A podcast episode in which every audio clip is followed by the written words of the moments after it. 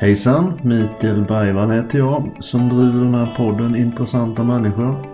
Jag spelar in avsnittet ibland på plats och ibland via datorn så därför kan ljudkvaliteten variera lite.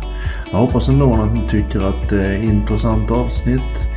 Vill ni så kan ni följa mig på sociala medier mikael.bergvall med CH och enkel-V.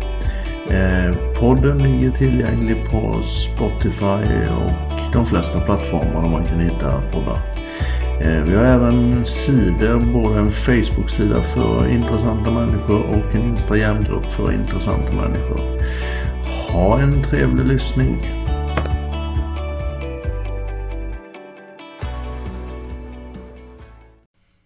Välkommen till avsnitt nummer fyra av podden Intressanta människor. Dagens avsnitt presenteras av Penn Radio, ett värmländskt groove metal rockband med tydliga influenser från 90-talet.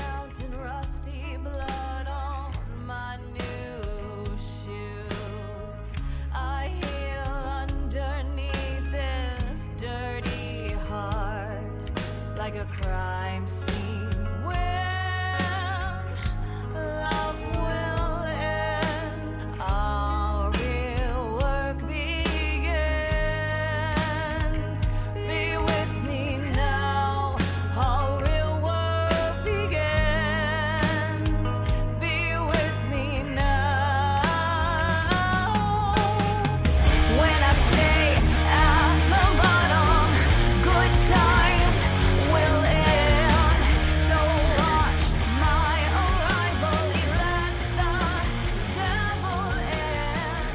Då var det dags att hälsa ingen mindre än Micke Syd Andersson. Välkommen till podden Intressanta människor. Välkommen hit Micke! Tack Micke, jag är glad att du finner mig intressant. Ja, absolut. Hur är läget med dig en sån här dag? Men jag tycker det är helt okej. Eh, nej, men det är helt okej. Det är bra. Ja. Det, är, so- det är sol utanför där jag är och så. Så det känns bra. Sol är Ja. bra. Ja, sol är väldigt, väldigt bra. Mm. Du, eh, var bor du nu mera? Bor du i Halmstad här fortfarande eller bor du någon annanstans? Du, det är faktiskt så att jag har inte bott i Halmstad och Harplinge på närmare 40 år. Jag Nej. flyttade till Stockholm eh, typ ett, ett eller två år efter vi slog igenom i Gyllene. Alltså i början på 80-talet. Mm. Men, förlåt. För att jag träffade en tjej. Och Mm. Anders Helin, basisten, var samma sak. Så vi flyttade till Stockholm då. Eh, Och då bodde jag i Stockholm från, jag tror det är 81 eller 82.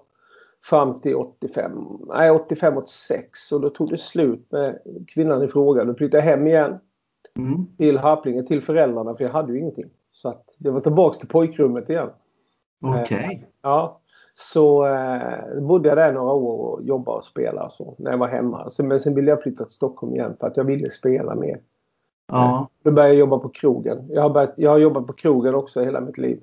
Eh, Ja. Från. Eh, Så då gjorde jag det. Jag började på Café Opera och jobbade där. Men sen fick jag mer och mer gig i, i slutet på 80-talet. Så att då, sen dess har det i princip varit musik. Jag håller på att köra lastbil ibland. Eh, Mm. Har jag gjort genom decennier för jag tycker det är kul att köra stora saker. Och eh, Det är skönt för att eh, det är ett jobb där jag sköter mig själv och jag får göra något helt annat. Mm. Något som vi pratade om lite innan vi drog igång själva inspelningen var ju det här med din utbildning. Vad har du för utbildning i grunden? Jo men det är ju så.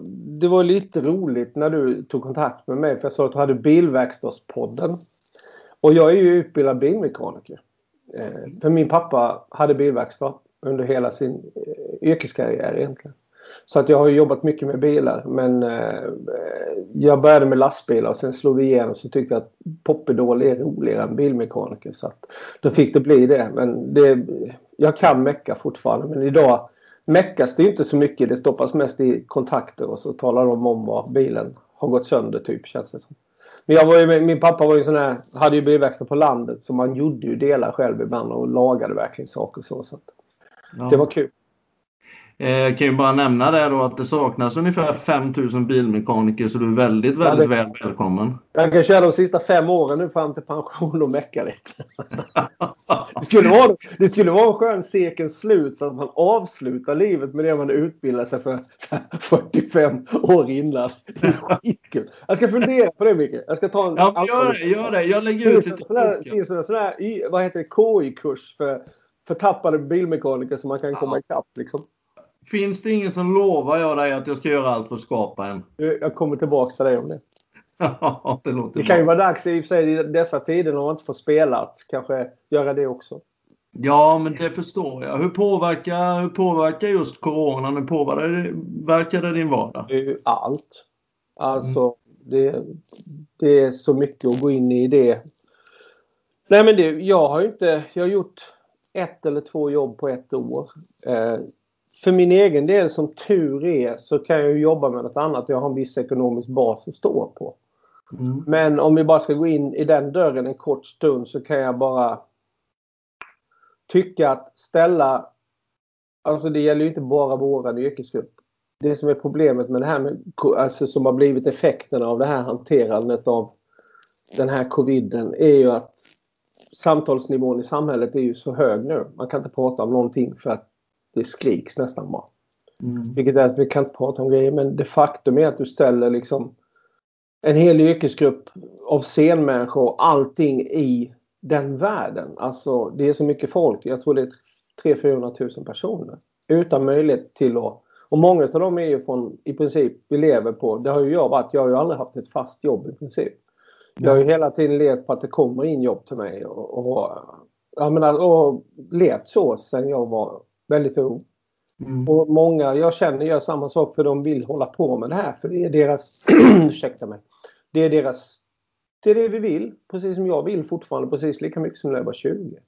Mm. Att då få allt det borttaget från sig att du får inte och det sätts upp regler och sånt. Jag förstår att man måste hantera en sjukdom eller hantera det här problemet. Men du kan inte, du kan inte ta bort folks möjlighet att försörja sig utan att hjälpa dem. Nej. Och bara lämna dem stick i stäv. För det, det anstår inte ett välfärdssamhälle. Vi, vi hjälper människor överallt vi måste ju, vi kan inte, vi kan inte ta sådana här beslut och inte hjälpa människor. Det finns folk som riskerar att få gå från hus och hem som det blir för jobbigt så det kan öka missbruk, psykisk ohälsa och det ser vi ju nu. Nu kom mm. facit på det här hanterandet så jag hoppas, jag hoppas verkligen, verkligen att vi ser effekterna av det här hanterandet. Jag säger inte att vi inte måste hantera en sjukdom på det bästa möjliga sätt. Men historien visar ju alltid om det var det bästa möjliga sättet och jag kan ju bara se i min bransch restaurang, alltså det finns så många branscher så att det är ingenting att gå in på men att lämna människor vind för våg utan att hjälpa dem eller bygga upp ett system för att få hjälp där de helt plötsligt blir återbetalningsbara, återbetalningsskyldiga av någon anledning. Där de inte har några pengar. Jag vet inte, det är inte okej okay för mig. Man gör inte så. Eh, det, jag tycker det är helt oacceptabelt. Mm. Och dålig information. Och jag förstår att det, det, hela det här som har hänt är extremt komplext och stort.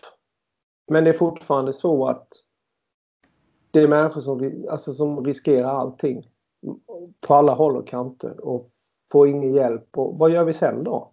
Mm. Det här ska ju också betalas för de flesta som har drabbats är människor som har betalat skatt. Mm. Och bidrar till det här, nu får vi ingen hjälp. Nej. Hur eh, tror, eh, hur tror, det är inte okej okay för mig. Nej. Hur tror du det påverkar eh, yngre musiker som är på väg? Det finns ju musiker, äldre musiker som har en väldigt många års erfarenhet och rutin som kanske dock har en bas att falla tillbaka på men tappar vi mycket musiker tror du?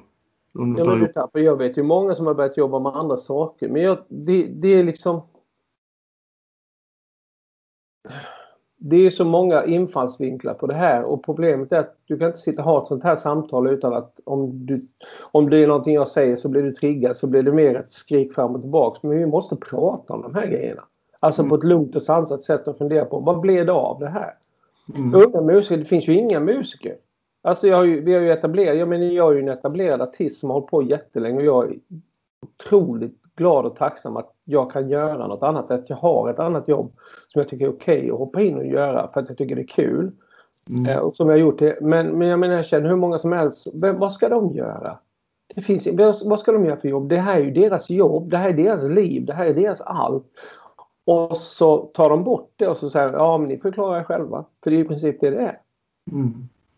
Eh, och det gäller ju fler, än, fler än nivåbransch också men de facto är ju så. Och jag, jag förstår inte det.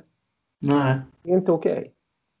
Hur, eh, hur funkar man som person som du som är trummis och de här bitarna? Funkar det så att man även om man är professionell musiker så behövs, behövs det ju träning och sånt där precis som professionell fotbollsspelare eller vad som helst. Sätter du dig bakom trumsetet eller tröttnar man liksom på allting och inväntar att... Alltså du menar nu i det här? I ja, här... i den här situationen. Jag kan ju bara prata, jag kan inte prata för någon annan. Alla har ju sin, sitt mm. sätt att leva sitt liv. Nej, men jag, eftersom det jag har gjort där du och jag möttes första gången, då sjöng jag. Alltså mm. Gyllene-låtar, men jag sjöng dem i en konstellation med, mm. med Tommy Ekman då. Och det är ju det jag har gjort förutom när Gyllene har gjort sina återföreningar. Och det, det är ju liksom då 2013 och 2019 som är där. Jag ju började med det här och sjunga, alltså gå fram och sjunga själv och göra våra låtar i olika konstellationer. Det har jag gjort nog i 10-15 år tror jag. Mm. Men, men så det, det är ju bara på paus. Och jag menar spela trummor, det kan jag ju gå hem och göra mig i källaren. Men jag har ju inte spelat så mycket trummor de senaste 10-15 åren. Alltså med andra artister eller andra band. För jag tycker det är roligare att sjunga.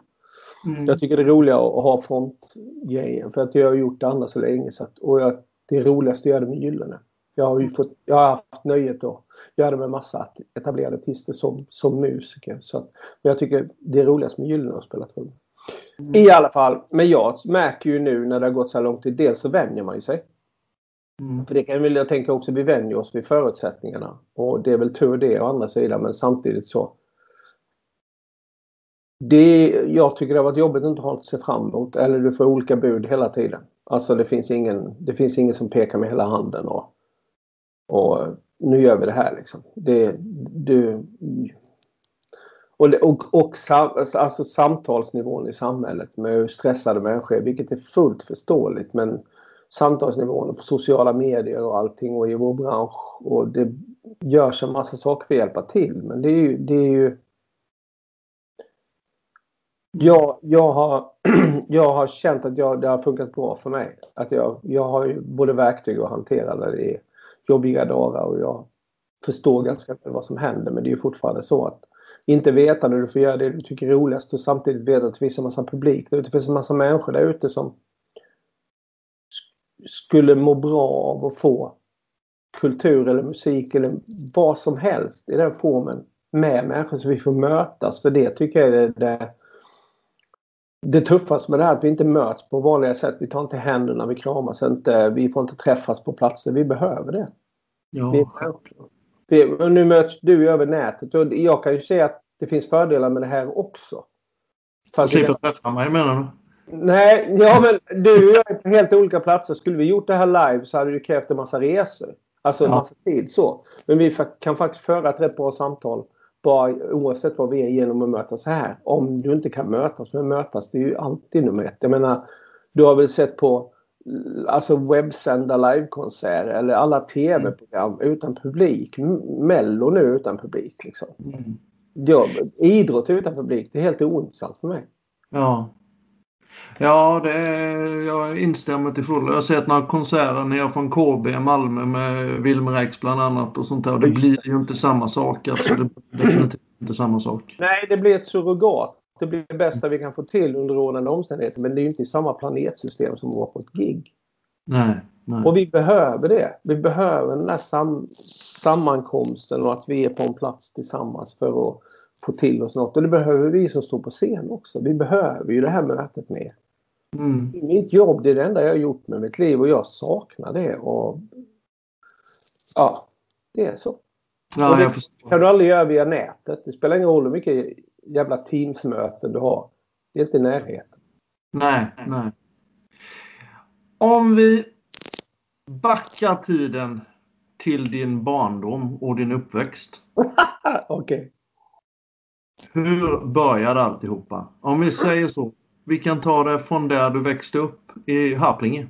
Ja, då, då måste jag då sätta en disclaimer som de säger så fint i, i amerikansk text. Eller engelsk. Jag kommer inte ihåg så mycket om min uppväxt. Nej. Inte av 80-talet heller, men, men jag vet ju var jag är född. Mm. Jag är född på hårddisken brukar jag säga till mina barn.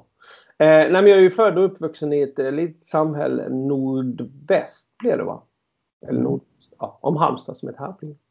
Mm. Och där är ju Anders och eh, MP i Gyllene Tider också uppväxta. Mm. Och eh, vi är alla tre vänsterhänta. Mm. vi tycker det är charmigt. Vi har det som en liten cliffhanger. Jag har alla tre vänsterhänta, det är jätteroligt i samma samhälle. Ja. Från Harpling kommer också Mariette Hansson som har gjort en massa mello och är en fantastiskt duktig artist och sångerska. Mm. Så det, det är ju ett litet samhälle men det har ju hänt mycket bra inom kultur. Det finns många konstnärer. Men där växte jag upp. Eh, med ja, det vanliga. Vi valde på fotboll och pingis eller fotboll på sommaren, pingis. Och sen höll vi på med det i alla år och gått till skolan i Harplinge och i Halmstad. Och Anders flyttade till Harplinge i trean, sen var vi bästisar sen dess. Basisten i tiden då. Mm. Så vi började spela tillsammans med en annan klasskompis när vi gick i sjuan tror jag. Men vi mm. repade i Harplinge då och fick hjälp av en, en uh, lärare på kommunala musikskolan och bildade band då.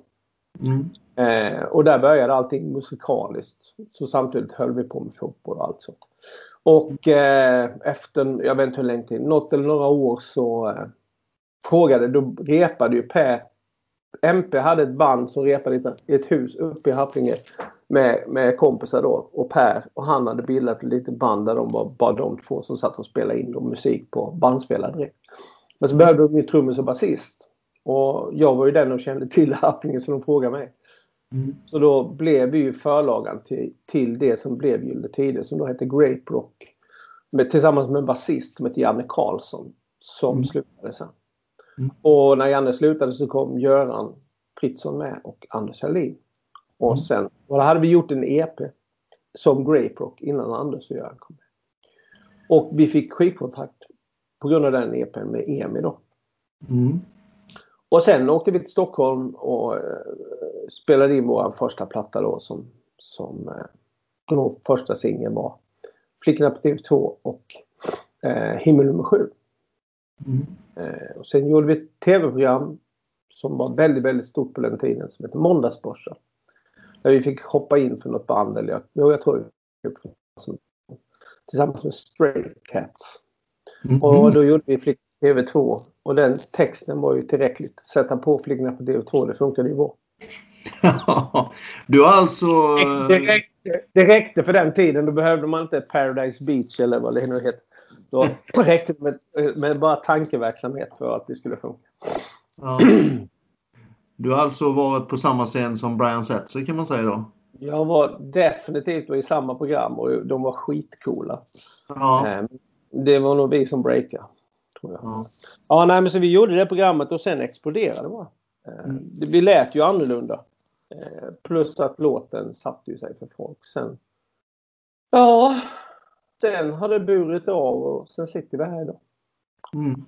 Typ. Så det började egentligen med en låt på rätt, vid rätt tillfälle. Och, ja, det, det landade väl hos den svenska befolkningen då. Det, det, jag tror det är samma sak typ som har hållit oss i svenskarnas hjärtan sedan dess. Och då ni i våra hjärtan. Liksom, att det, jag ser det som en lång kärlekshistoria. Mm. Hur kommer det sig att exempelvis låten Flickorna på TV2, den, alltså den spelas ju fortfarande. Den, de här låtarna de, de sitter ju fortfarande på förfester och på fester och generellt. Hur, hur kan de funka fortfarande? Vad tror du? Jag tror att det är någonting som tilltalar och värmer folk. Det är, det är helt enkelt en väldigt, väldigt trevlig popmusik. Mm. Och det är en gedigen. Nej, men jag tror, eller jag håller ju på med, vilket du säkert har med i din frågeformulär, jag är intresserad av jag har funderat mycket på hur vi människor fungerar och vad man kan göra åt när man inte mår så bra. Mm. Eller du börjar märka att du har beteenden eller känslor och tankar som inte funkar så väl i livet. Mm. Så jag, jag, har kollat mycket på det och utbildat mig inom det under 25 år nästan, 20. Eh, och håller på med en svenskutvecklad metod som, som Du kan, du kan hjälpa till att ta hand om stress och alla former av obehag. Mm. Eh, och den, for, den forskningen som finns nu, när den forskningen som de har grundat den här metoden i, som heter mindful tapping, det visar att vi, har, vi bär med oss en ryggsäck. Det skapas liksom en, den här ryggsäcken alla snackar om, den finns där. Vi bär med på minnen från livet, från uppväxt och det börjar redan när vi kommer till. Och under livet så sparar vi på jobbiga saker som har hänt men vi sparar också på bra saker som har hänt. Så vi sparar på känslan, hur det var när någonting hände. Så till exempel när du kysste den där tjejen när vi spelade Vi två blir en. Mm. Och du var jättekär eller du gick på en folkpark och du hade skitkul med polarna och de spelade Flickorna på TV2.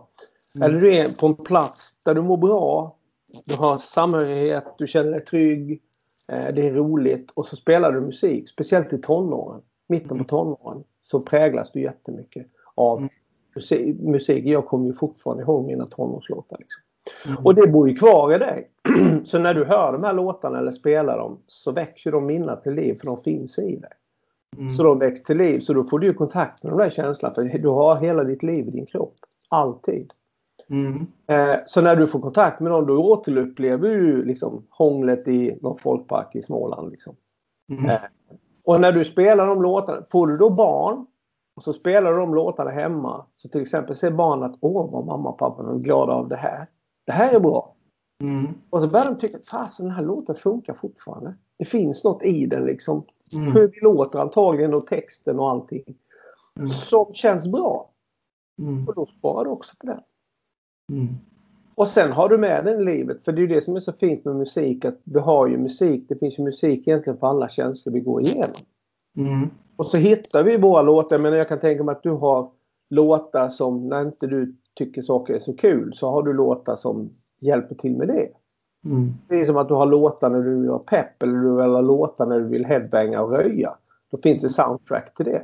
Mm. Vi har ju de här soundtracken med oss och vårat soundtrack är ju tror jag mycket glädje, sommar, kärlek.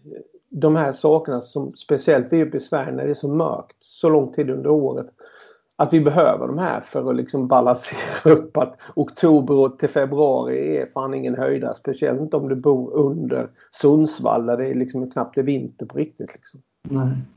Eh, och så är, du, du, du kommer du kom ihåg saker med det. Och det ser vi ju på gig. Jag kan ju se det. Du ser ju människor när de hör en låt. Jag kan se i ögonen att de åker till någonstans. Fast inte där just nu utan någonstans förr. Kanske vi kallar det för nostalgi. Mm. Men det är bara något som händer i oss och sen förflyttas vi. Så de står framför mig men jag ser att de är någon annanstans. Och så ler de och så tycker de det är jätteroligt. Ja. Eh, och det är ju magiskt. Men det är ju det som är det magiska med musik. Och jag, jag tror... Det är historiebärare. Det är, det, är vår, det är ditt liv, det är mitt liv. Och vi möts i det när jag står på en scen och spelar för dig. Eh, mm. och, eh, och det jag tycker är så roligt, speciellt idag när musik görs så annorlunda att folk sitter vid datorer och gör musik. Att vår musik som då låter ganska annorlunda, alltså den låter ju annorlunda eftersom det är akustiskt. Det är ju länge sedan det spelades in ljudmässigt sånt. Men det finns ändå någonting i det som gör att unga människor fortfarande tilltalas av det. Mm. För det kan du se på alla gig du har sett med oss på, på när det har filmats som har gått och från 2019 och bakåt. För allt finns ju på Youtube liksom. Mm. Det är alltid unga människor som står längst fram. Mm. Men de är ju inte unga nio år efter. Men då har det kommit nya unga. Mm. Så det måste finnas någonting i det som gör att... Och det jag märker på dem när jag pratar, men när jag pratar med en, med en, eh, med en ung kille igår eh, genom en gemensam vän. Som är liksom, han är bara jättelycklig när jag pratar med honom. Alltså för att det är så coolt. Mm. Och ser du rent krasst så är han liksom under 20 och jag är 60. Fast det jag står för för honom har ingen ålder, det har ingen tid, det har bara en känsla. Mm. Och det är det, det är det det handlar om. För att när, när vi kommer i kontakt med de känslorna finns det ingen tid. Det är nu. Sen om det orsaken eller grunden till känslan hände första gången du fick den så hände det kanske när du var 15 för en herrans massa år sedan. Mm. Men så som din kropp och ditt nervsystem och din hjärna fungerar så säger bara din kropp och ditt, nerv, eller ditt undermedvetna nu är det. Och så kommer du tillbaka samma känsla. Och det tror jag är jättemycket det som gör att vi spelas fortfarande. Och massa annan musik också. Beatles, you name it. Alltså allt möjligt. Vi bär... Vi är soundtrack till människors liv. Mm. Ja, det är väldigt, väldigt fint förklarat och jag, jag köper det till 100% för det, det, är verkligen så. Jag har ju själv haft en, förutom att jag lyssnar på er, givetvis väldigt mycket och fortfarande främst liveinspelningarna på gymmet funkar väldigt, väldigt bra. Vad får du för känsla utav det? Alltså jag blir ju väldigt, jag blir glad. Jag får, det ger mig energi och jag blir glad utav det. Mm. Exakt. Definitivt. Ifall, men jag kan blanda det med exempelvis. Men sen är jag ju en oerhört stor, tyvärr bortgången då, Tom Petty. Och ja, det är med det. Det har ju en ganska stor koppling till er också kan man väl ja, säga. Gud, ja. Herregud, husgud på 80-talet. Ja, ja. Och, Verkligen. och när man har sett han live och uh, när man har sett er live. Alltså det, det är ju glädjefyllda konserter. Åker jag sen och tittar som jag har varit även och tittat på The Cure och sånt där så är det en upplevelse fast det är på ett annat sätt då. Ja men det är en annan känsla. Men om du tittar på, alltså när du kollar på The Cure, vad har du för känsla kring det? Vad fyller men... det för funktion för dig? Nej, alltså funktionen för mig när jag tittade eller när jag var och lyssnade på The Cure, nu är det ju väldigt många år sedan jag var där, men alltså det, det var mer än... Jag har ju själv hållit på med musik väldigt mycket, varit ute och spelat, inte alltså nu menar ju inte jag, nu menar jag division 3 här nu. Ja men det, har inte, det spelar ingen roll, du har spelat. Ja. Det, det, det, det, det, är bara en sak. Mm. Eh, musik är så jävla coolt, när man, speciellt när man spelar ihop. Ja. För att jag är helt säker på att din glädje och min glädje skiljer sig inte åt överhuvudtaget. Nej. Det... Att jag gör det på Ullevi och du gör inte det på Ullevi. Men det är ingen skillnad i hur kul ni tycker det är att repa och spela. Nej. Jag måste säga att jag gjorde det på Hultsfredfestivalen 89. Ja, ja. Det var lite extra kul å andra sidan. Det var, då kände man sig lite... Då var du lite rockstar. ja, vi trodde att vi var det i varje fall. Ja, det räcker. Det är många som har gått en hel karriär trots ja. Men jag spelar fortfarande och jag skriver mycket fortfarande. Men det är mer ett terapeutiskt syfte och det tror jag, som du pratade om, att jag har ju genomgått lite skilsmässor och de här bitarna och det vet jag att även du har genomgått. På, på vilket sätt eh, var musiken viktig för dig under den tiden när du genomgick din skilsmässa? Eh, det var faktiskt så att det var en helt annan grej som hjälpte mig genom skilsmässan. Det var då jag började bli intresserad för hur vi människor fungerar och lära mig mer om utanför den skolmedicinska boxen. Då. Den alternativa världen, eller holistiska. Ja. Jag vill förstå. Jag, jag, efter första återföreningsturnén, jag ska bara hosta lite. Förlåt. Mm. Efter den första 96-turnén med Gyllene så började jag en utbildning till något som heter kinesiolog. Det kan mm. ni googla om ni är nyfikna. Vad det är för något. Men jag började en utbildning för jag fick hjälp av en kinesiolog för jag hade eh, trummisvarianten och golfarmbåge. Jag hade jätteont om man spelar för det blir inflammerat i muskelfästena. Eller i senorna och muskelfästena. Så jag fick jättemycket hjälp av honom. Det här var innan 96-turnén. Jag fick mm. hjälp av fler kinesiologer för jag hade, du vet, kroppen, det blev för mycket belastning. Mm. Eh, så jag blev så nyfiken på vad det var och frågade den här kinesiologen om vad det här handlade om. Och han extremt enkelt förklarat så har du ett problem, om det är näringsmässigt, känslomässigt, fysiskt eller vad som helst, kan du fråga kroppen. Hej kroppen, vad är grunden till det här problemet? Varför har jag det här? Vad behöver jag göra för att kunna, att du ska kunna ta hand om det så att det, det kommer i balans, så det läggs till ro. Så han hjälpte mig, så jag gick en utbildning till det och där jobbade mycket med känslor och, och, och sånt. Det finns verktyg och, och eh, vi hade kurser där du jobbar med den känslomässiga aspekten av livet kan man säga. Och det hjälpte mig när jag skilde mig. Jättemycket. Och sen tror jag också, vi pratade om det lite innan, jag dricker ju inte, jag är inte absolutist men jag har aldrig tyckt, jag har ju haft de sedvanliga, jag har haft några tonårsfyllor, man måste ju testa liksom. Det tillhör ju liksom uppväxten men jag blev så besviken när både öl och kir smakade fan. Det, det, var inte illusionen. Illusionen var ju liksom att man ser, man ser den här kiren och alla säger åh det är som hallonsaft, kommer jag ihåg det var. Och sen smakade jag och det var ju inte som hallonsaft alls. Det var vidrigt. Hallonsaft var ju mycket godare. Mm. Så att det blev aldrig ett alternativ för mig. Och sen tror jag också, om vi då bara kort stannar vid, vid då drickaspekten när man inte mår bra. Eh, att jag fick lära, jag har helt enkelt lärt mig hantera vad som händer i livet för mig. För jag har gått igenom saker precis som vem som helst. Vi är väldigt lika. Men jag av någon anledning valde att kolla hur kan jag få hjälp med det här? Och så gick jag vägar som inte många människor går. Eh, för att jag var nyfiken, för jag ville förstå. Jag ville, jag ville förstå livet. Eh, och då har jag gjort och då var kinesolog, kinesologin det som hjälpte mig när jag skilde mig då. För att förstå hela grejen och lära mig och förhoppningsvis ta hand om det i mig som gjorde att det inte blev bra. Eh, för att vi har, vi har det enda det, det jag har lärt mig att det enda vi kan förändra verkligen på riktigt det är vad som händer i oss, hur vi beter oss, hur vi känner.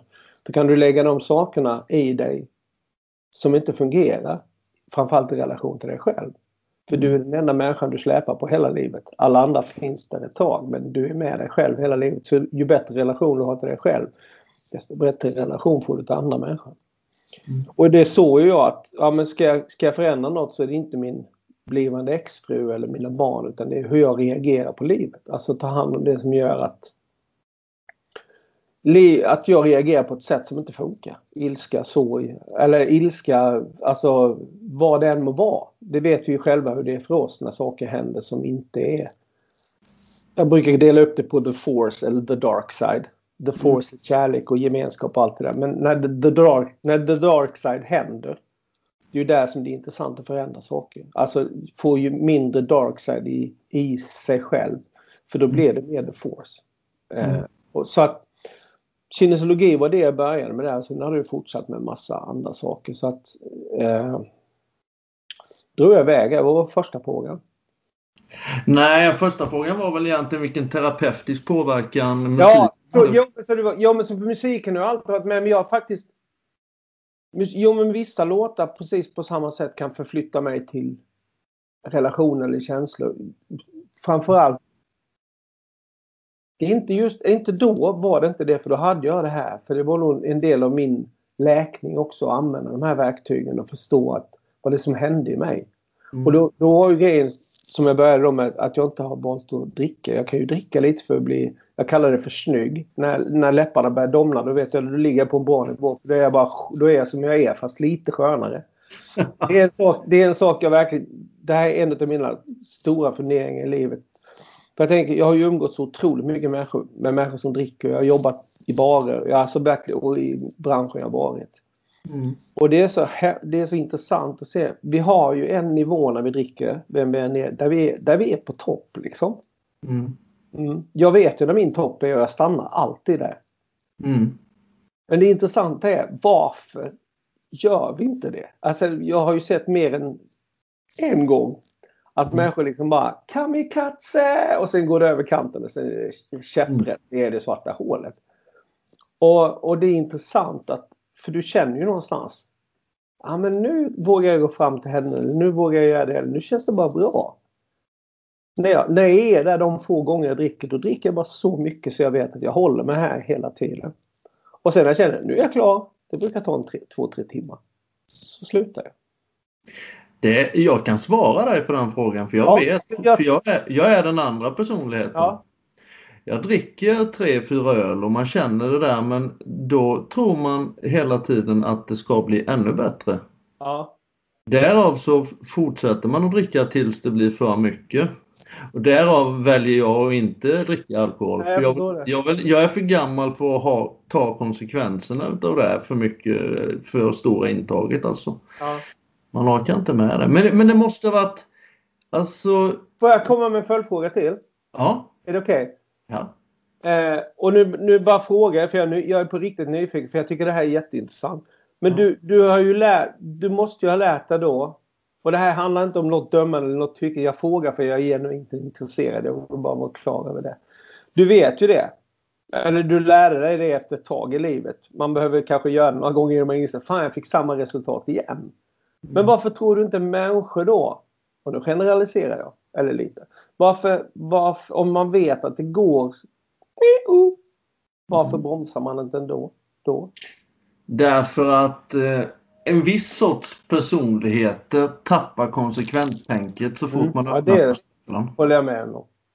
Och mig tog det jättemånga år eh, innan jag liksom förstod vad, eh, vad det var som egentligen gjorde mig bra. Jag fyllde 50 förra året och först nu känner jag harmoni i kroppen mm. och vet vad jag tycker är skönt att, göra och liksom leva med och vilka saker jag bör undvika för att inte få just vissa konsekvenser. Det handlar inte bara om alkohol, det handlar om mycket annat. Nej, När jag är ute och promenerar en och en halv timme med i skogen till exempel, det får ju mig att må jättebra.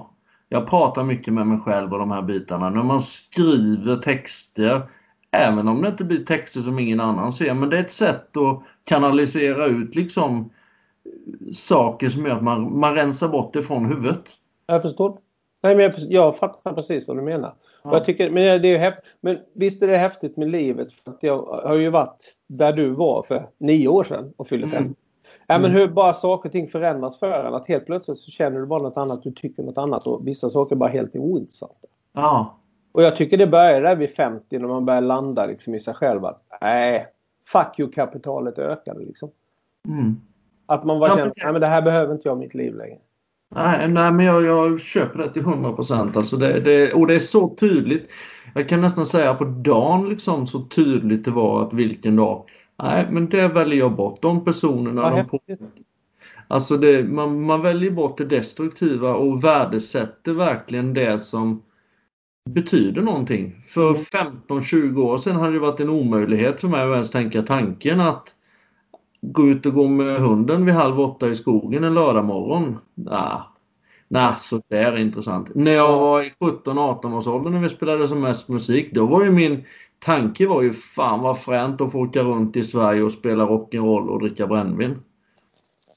Och det var väl det som gjorde att vi inte blev större än vad vi blev kanske. Det vet man ju aldrig. Nej, men jag, jag, jag, jag hör dig. Jag, jag förstår precis. Mm. Men det är ju så intressant också. För det tycker jag är en av de roliga sakerna med livet. Att, att om man kan reflektera och bara sitta, jaha, shit, intressant. Mm. Nu blev det så här, jag har ju precis fyllt jämnt igen då fast efter 50. Mm. Eh, det var första gången jag kände att mm, det här är ganska mycket. Mm. Det är mer än 50. Ja, det är lite det, mer än Det är liksom så fem, fem år kvar till pension. Ja. Det var så här, äh. Fast det känns faktiskt okej nu. Det var månaden innan det var lite strängt. Alltså. Men alltså pension som musiker, går du i pension då? Nej. Det är klart du inte gör. Nej. Vi är ju, alltså, mitt, mitt val av yrke, eller att yrket valde mig, eller hur man nu ska säga, för det skedde ju faktiskt bara att vi ville någonting väldigt, väldigt. Samma sak som du med dina polare. Mm. Alltså gjorde det på vårt sätt och på något sätt hittade vi hem till någonting, tror jag, i en känsla. Vi skapar någonting, alltså vi fem skapar någonting tillsammans som tilltalar. Mm. Det finns någonting i vibben av oss. Och då menar jag allt från text som jag sa innan. Och det har ju inte försvunnit över åren. Och det, om man jämför som med idrott till exempel. Mm. Så har vi ju inte ett bäst före-datum. Så länge vi tar hand om oss själva. Så länge vi funkar, alltså så länge vi är friska, hela och inte super skallen i molekyler. Mm. Och tar hand om oss och, och liksom gör saker utefter där vi är. Och det mm. har ju jag sett. Det är ju en av de sakerna som är så som har varit så underbara med Gyllene och få mötas med ganska lång tid emellan för att det händer massa grejer personligen i ditt liv och det här precis som du sa som vi pratade om innan. Det händer saker i oss själva för att livet förändras saker hela tiden och helt plötsligt tycker vi något annat bara. Mm. Som du sa med datumet att du visste att nej men här, nu vill inte jag ha det här längre. Det var ingen som talade om det för dig. Du bara känner det i hela din kropp. Att ja. räcker det. Och så har det gjort för oss alla. Men då ändå möts vi fem och det vet ju du också hur det är att möta folk som man har kanske träffat genom hela livet och så ställer man sig i replokal. Det är ju omklädningsrummet på en sekund. Ja. Fast grejen är att har du hållit igång mm. så håller du samma nivå. Mm. Men det kan, det kan ju också bli samma nivå fast med mer kött på benen. Mm. För att du har levt länge och du spelar som en av de bästa grejerna med den sista turnén med Gyllene var att vi verkligen, jag tror aldrig vi har låtit så bra. Och vi kunde göra våra låtar som vi spelade när vi var 20 med samma energi som en 20-åring gör. För det är ju trots allt så. Mm. Det händer ju grejer. Testosteronhalten sjunker. Och, ja. ja, du vet ju. Ja. Eh, och, men vi kunde ändå göra det fast med i vår egen ålder så att säga, men med samma garv. Mm. För att vi känner hur det. Vi, vi är tillbaks i, i tonåringarna fastän vi är då runt 60 allihopa. Och det var verkligen så. Det är Mm. så varenda gång. Och den biten är ju så magisk att få vara med om. Alltså det är, du, du, kan ju, du fattar vad jag säger. Mm. Du har gjort samma sak. Fast på din, på, som det blev för dig. Och, den, Mm. och att veta att du aldrig behöver sluta med det. Jag, jag behöver aldrig sluta med att få ett möte med någon där jag kanske bara sjunger en låt. Och så har, händer någonting mellan oss. Nej. Nej, det... det... Alla människor borde ju få applåder på jobbet till exempel. Mm. När man kommer in. Ah! Micke välkommen! Mr Mm. Bergvall, kul att träffa dig då. Ja. Kassa 5. Ja men du fattar. Tänk, tänk vad som Ja. hade hänt om alla fick en applåd när de kom in till jobbet. Liksom. Ja, men det är, en det är en bra tanke. Det är en bra tanke. Jag försöker eh, varje dag och eh, säga till någon eh, något bra. Alltså liksom, fan vad du är duktig. Jag gillar dig verkligen i de här. Exempelvis, jag jobbar rätt tätt ihop med en jurist. Att försöker säga till honom, du, du har alltid bra svar på frågorna. Och du alltid, alltså man försöker liksom. Det krävs ju inte så jävla mycket av att uppmuntra en människa. Det krävs ingenting. Nej. Och det gör... med det. Det gör all skillnad i världen. kan Jag säga. Mer än någonting annat tror jag. En liten stickfråga där. Du sa sista gången ni spelade med Gyllene Tider. Var det sista eller senaste gången? Det var sista. Det sa Det du. sista. Du har missat den informationen. Ja, Ja, men så här är det va. Så här är det va. För det var min idé eller det var min tanke från början. Ehm, vi har ju haft en fantastisk karriär. För den har ju levt på grund av er. Alltså, nu får du vara all publik i hela världen som har lyssnat på oss. Att du är ställföreträdare för alla människor som vi har betytt något för. Mm. Eh, det var ingenting vi tänkte på när vi startade och framförallt ingenting vi tänkte på när vi la av. När Anders sa att nu vill inte jag det här längre. 1985 eller vad fan. Mm. Eh, och sen kom vi tillbaks för att 95 då för att då väldans massa människor som köpte en samlingsplatta. Vi bara, vad fan händer nu? 400 000 plattor av ett band som varit borta i 10 år liksom. Mm. Ja men det här var ju kul. Ja men då spelade vi in några nya låtar så gjorde vi, vilka var det då? Det är över nu. Jag har så dålig ordning på de, alltså Kungens Sand och Gå och fiska och det där. Jag tror det var det är över nu och, och nå- några låtar till. Som vi Mm. släppte då med en samlingsplatta. Och det small ju bara. Sen gjorde vi ett gig hemma i Halmstad på en festival. Vi lovade kompisar att spela. Eh, Så vi gjorde det och det sålde ju slut på två timmar. Det var ju bara här? 1995. Mm. Då var jag nere i Halmstad. Det är så roligt. Jag har spelat förband till mig själv. Det är inte så många som har gjort det tror jag. Vi var, jag, var spelade med, jag spelade många år. Lasse Lindbom som producerade oss var en av de som upptäckte oss. Mm. Han spe, har ju spelat med i massa konstellationer men fanns en, det finns fortfarande. Jag är inte med det. Jag hoppar in och vickar ibland. En, ett band som heter Husbands som var de första som startade hela den där husbandsgrejen. Så de var ju nere i Halmstad från 86. Då ju Niklas med, Strömstedt, Janne Bark, en trummis som heter Nisse Nordin eh, Mm. från Göteborg och Lindbom som startade hela grejen. Och efter några år så hoppade jag in istället för Nisse. Mm. Och, eh, så vi spelade i massa år på slutet på 80-talet och i princip hela 90-talet. Mm. Och så 95 skulle det göras en festival i Halmstad, en sån här stadsfestival på Stora Torg. Och då var jag och spelade med Husbands. Så vi skulle spela förband, vi skulle spela och spela med Lena Andersson, en sångerska från Halmstad som var känd på 70-talet. Det var lite annat folk. Det var från 60-talsband då och så framåt. Vi skulle spela med Husbands. Hade vi kompisar som frågade oss om vi ville spela. Och då hade vi släppt den här plattan och gjort ett litet gig på en liten, liten klubb för 150 pers och alla bara skrek ni måste ut på, det här är ju så jävla bra, fan vad bra ni ni måste ut och spela. Nej, sa vi, fuck it, det kommer inte hända liksom. Eh, men i alla fall, så de frågade oss om det här giget och vi ville ju inte spela men det var ju kompisar som frågade. Så vi tänkte att om vi begär riktigt mycket pengar så tackar de nej. Så då gjorde vi det. Ja. Och så tackade de ja. Då var vi tvungna att spela. Ja. Så vi repade så att vi, vi gjorde det här giget och då trodde de, vad historien förtäljer, att de skulle sälja en 3-4 tusen biljetter till den konserten. Och det var ju då Stora Torg. Jag vet inte om det har varit i Halmstad, men Stora Torg är ganska stort. Jo då, jag, jag har faktiskt sett det i Halmstad för senare när Ja. Marie då började bli sjuk. Hon var med i Ja, det, det var 96. Det var turnén året efter. Avslutningsgiget. ja, det var det nog. ja. Men i alla fall, så de började sälja biljetter och de stoppade vid 17 000 för de vågade inte släppa in mer folk. Det, det intressanta är då att det finns ett parkeringsgarage under torget så de var rädda att allt skulle rasa in. Så de var tvungna att stänga torget och staga upp det med byggställningar för att, för att vi skulle kunna spela. Så vi spelade där och det var 17 000 pers och eh, jättemycket folk utanför avspärrningarna. Så de, alla fattade att vad hände här liksom? Och vi bara va? Eh, och då, då var det verkligen, då skulle ju GES ut den sommaren så de ville att vi skulle åka med 95 då. Ja. Men eh, vi ville inte det.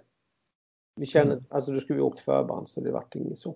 Eh, men sen blev det ju återtåget 96 då för då hade alla de här rocktågen. Jag var ju ute med första och andra rocktåget. 90, mm. 90, vad blev det? 91 och 92 tror jag. Eh, och sen blev, åkte vi då med Wilmer och eh, Love Olsson på återtåget. Och det, det som hände då var ju att jag hade åkt med det rocktåget när jag spelade med Eva Dahlgren och Lisa Nilsson var med och Ledin var med. Och det var ju jättestort. Mm. Det, det, var all... efter Cirkus Broadway var väl innan där? Med ja, det var innan va? Ja, det var nog mycket innan tror jag. Ja, det var nog mycket innan kanske. Ja, ja nej, jag, har ingen, jag har ingen aning. Men det, var i cirkustält va? Ja, precis. Ja, men vi åkte ju tåg då. Det var ju hela grejen för SJ. Ja. Ja. Men det roliga var ju då att när vi åkte vår egen turné fyra år senare med Gyllene så hade vi mer folk än vad de tre hade ihop. Ja. Och det var ju bara så här wow. För jag kommer ihåg så väl. Vi kom, Sofiero var första, ja. första gigget på turnén. Och du vet man kom upp och vi har liksom bara, ja men vi gör den här turnén, det blir kul. Och så åker man upp liksom 11 år efter man slutade. Det är bara folk överallt. Sofiero slott? Så vi i Roslåt helt utsålt liksom. Och det var ju magiskt. Alltså, och sen har det ju fortsatt. Och sen gjorde vi den här turnén som blev den största i Skandinavien. Så sa vi tack så mycket för att vi har fått göra det här för er. Och sen gick det då till 2004 så gjorde vi en ännu större turné. Ja. Ja, det är helt makalöst alltså. Ja, och, har det varit Och det har ju varit det, men det har ju varit av en, en anledning. Vi har gjort något som ni tycker om och ni har visat det genom att vilja komma och kolla på oss och talat om det. Liksom. Mm. Så har vi haft den dealen. Och när då 2019 kom vi fyllde 40 år. Vi är mm. samma människor. Alla mår bra. Vi har, haft så, vi har ju haft mellan 7 och 9 år mellan varje turné. Och det mm. vet vi också, när man blir äldre så kan det hända vad som helst, när som helst. Och det kan mm. även när man är yngre. Men mm. Det ökar ju med åldern liksom. Ja. Och jag har sett så många band där du har tappat medlemmar och hela grejen måste säga att det måste vara vi fem. Vi måste mm. vara på vårt yppersta. Vi måste ha samma hungriga inställning som vi alltid har haft. Och vilja göra vårt bästa för det har alltid varit så. Och det mm. är det som är det coolaste med, och det är det coolaste att spela i band också. Mm. Att liksom göra något ihop som bara vi kan. För allting handlar om vem är vi? Vilka personligheter är vi? Hur blev vi? Det är som att blanda maträtt eller en grogg. Vi mm. har ju vår egen smak och tillsammans blir det här någonting som ni tycker om att inmundiga. Eh, och det har alltid varit att jag, jag vill inte att det skulle riskera det för jag har sett band där de har tappat det. För att det har hänt. Alltså det, och det är livet också. Du tappar jag såg ett häromdagen.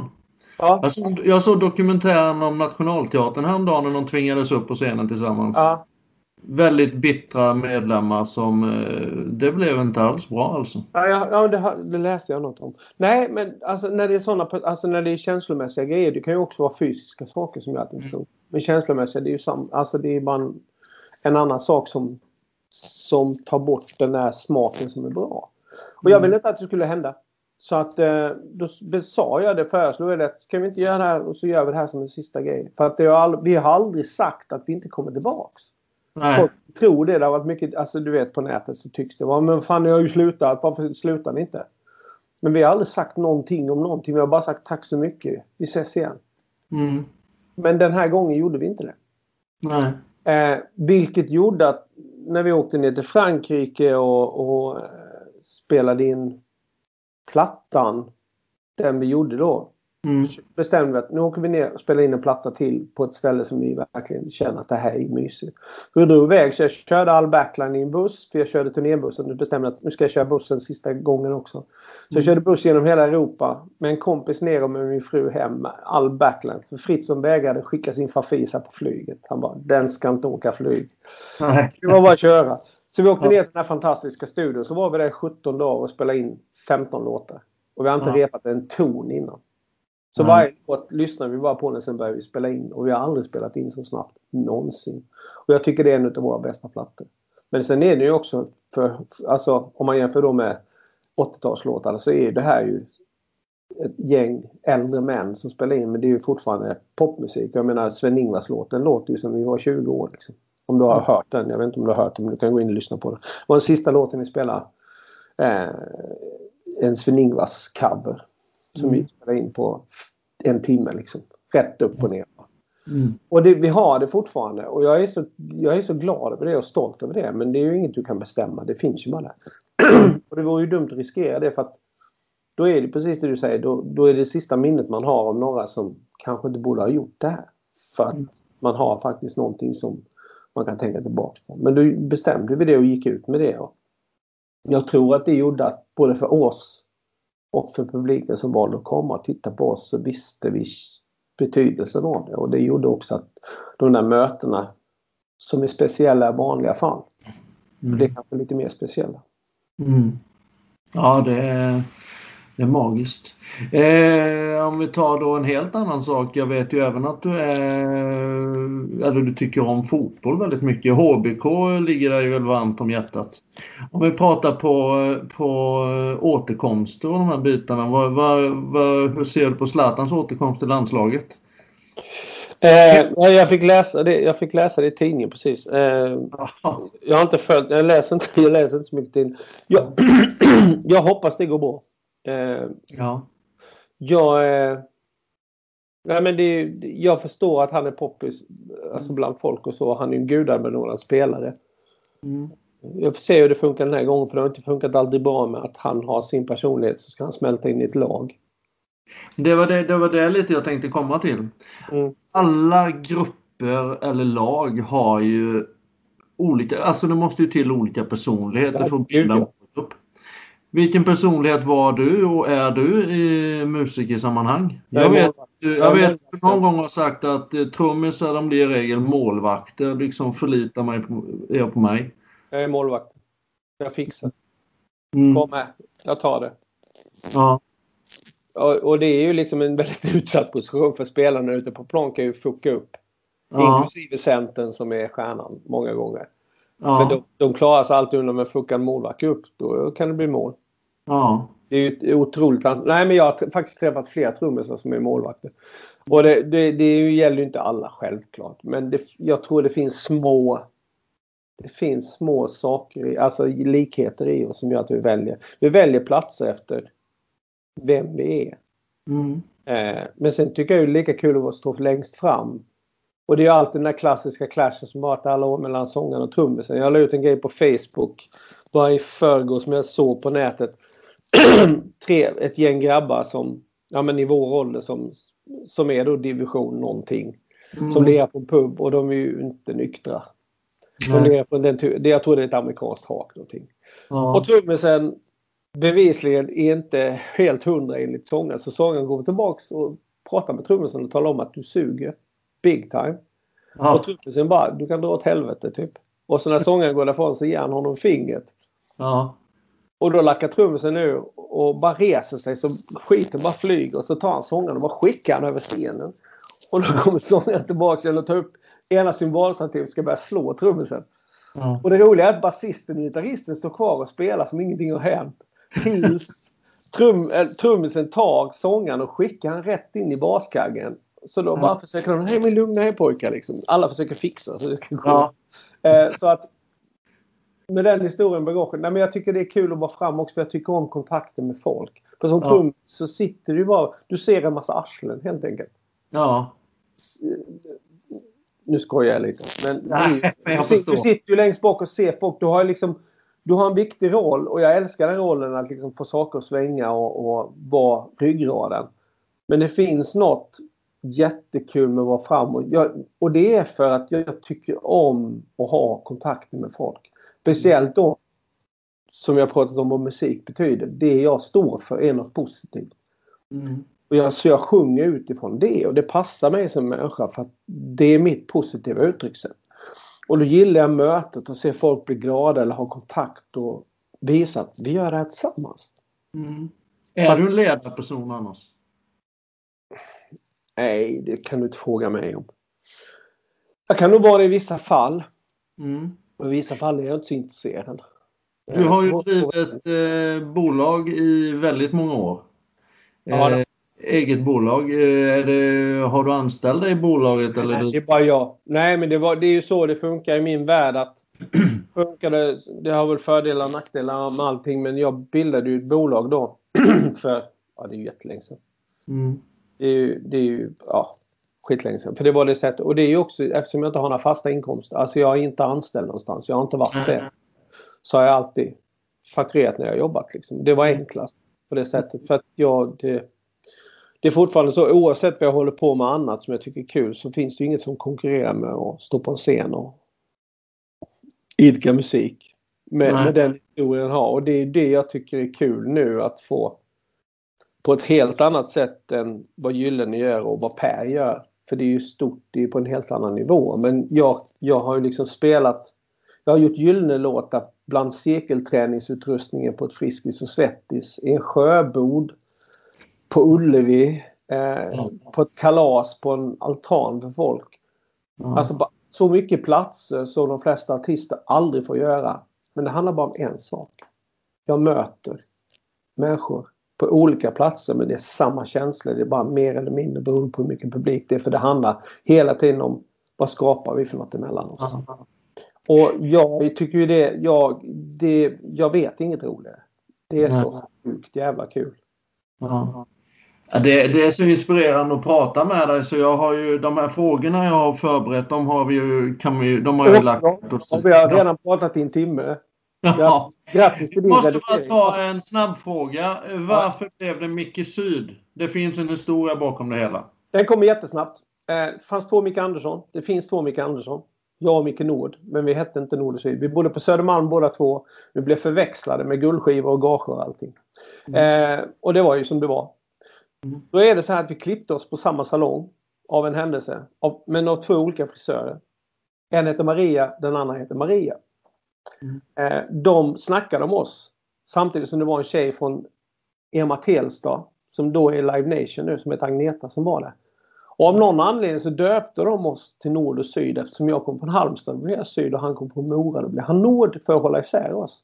Sen Jaha. spred det sig på något sätt. För det var första rocktågsturnén. Då spelade Micke Nord med Ledin och jag spelade med Lena PH och Niklas. Och sen bara hände det något där. Jag kommer inte ens ihåg hur det började. Men då, och då fanns det samtidigt en eh, hotellreklam som var Nord, och, Nord eller Syd och så fanns det ett tv-program som hette samma. Mm. Och sen var det etablerat. Sen gjorde jag en massa tv med Adam Alsing. Där jag satt som eh, ett kapell. Men jag var ju den som gjorde sketcher och var Mm. Adam Snackis liksom. I Adam-showen som då var mellan 93 och 98.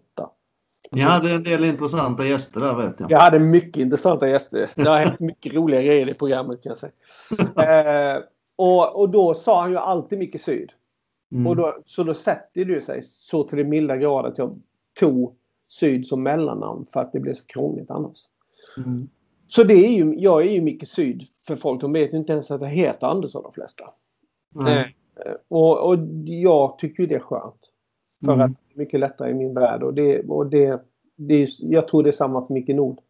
Men det är lite häftigt att få dela något med någon som... Alltså det, vi brukar alltid gratta varandra. Liksom. Vi brukar Ja. ha det som när jag och Micke träffas. Varje gång det kan gå liksom fem år mellan så tittar vi på varandra och säger Men du, är det inte Micke? Så säger han Micke Syd. Så ska jag vara Så har vi gjort det för hundrade gånger. Liksom. Och det är historien om Micke Syd. Härligt. Ja. Vad gör eh, Micke Syd om ett år ifall coronan inte finns längre? Om ett år så ska vi mötas igen på en scen, kanske vid en sjö i en skog. Nej, alltså vi kommer, ju- jag tror inte vi kommer få en värld som är lik den som var med alla sina bra sidor och dåliga sidor. Jag hoppas att vi kommer komma tillbaks till någon slags eh, att vi kan mötas igen, att vi kan kramas igen, att vi kan ta hand igen, eh, att vi kan vara nära varandra och att vi får bara oavsett vad vi håller på med att liksom vi får mötas igen som det vi ska göra som människor för att jag tror det är extremt viktigt för vår folkhälsa över hela planeten. Mm. För att nu odlar vi bara stress. Helt klart. Är det något du vill tillägga Micke? Jag kan bara beklaga att du inte hann med de andra frågorna. För vi snackar så mycket det vi snackar om. Men å andra sidan var det väldigt trevligt att prata med dig. Det var extremt trevligt att prata med dig. Eh, jag bokar redan nu in ett fysiskt möte om ett år då. Du, vi ses. Vi ses var du vill. Eksjö. Eksjö blir jättebra. Vi, vi, Västervik kan vi också ta. Västervik. Vi, vet du vad? Vad vi gör?